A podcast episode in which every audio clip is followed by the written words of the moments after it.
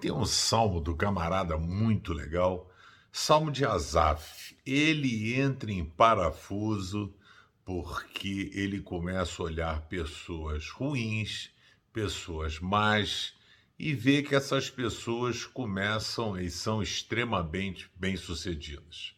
Obviamente que as pessoas, para serem bem-sucedidas, obrigatoriamente não tem que ser evangélicas, cristãs, boazinhas. Às vezes as pessoas são extremamente trabalhadoras, extremamente competentes, extremamente leais, honestas, corretas, né? E sempre, de alguma forma, Deus abençoa. É que o crente, com essa teologia doida que foi criada aí, acha que porque ele tem Jesus, tudo tem que dar certinho para ele.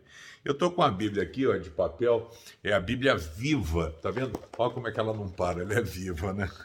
É uma Bíblia numa linguagem bem atual, ela tem uma paráfrase, né? Às vezes ela, ela para poder contextualizar o texto, às vezes fica um pouquinho fora de contexto, mas o objetivo dela é ser de uma leitura simples.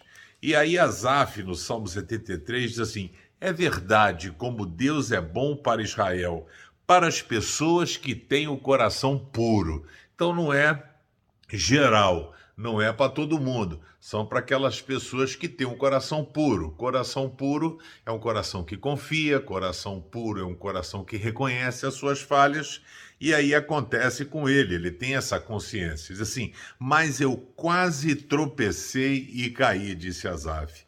Mas pouco, por pouco, abandonei o caminho certo. Meu problema é que eu tinha inveja dos orgulhosos, vendo o sucesso e a felicidade dos maus.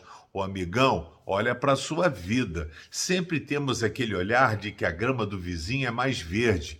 Esse negócio de inveja não é coisa de gente crente, não é coisa de gente que ama a Deus. Inveja, seja feliz com o que a outra pessoa conquista, mas tem gente que está de mal com a vida tudo é coisa, Deus não gosta de mim. Olha só o fulano, olha o Beltrano, e eu quero dizer para você, olha para você, querido. Cuida da sua vida, vê se você é uma pessoa que tem um coração puro, se você tem obedecido a Deus. Abre o seu olho. O problema não está em Deus, não. O problema está em você. Mas você pode resolver isso hoje. Valeu? Que Deus abençoe o seu coração e te abençoe no dia de hoje.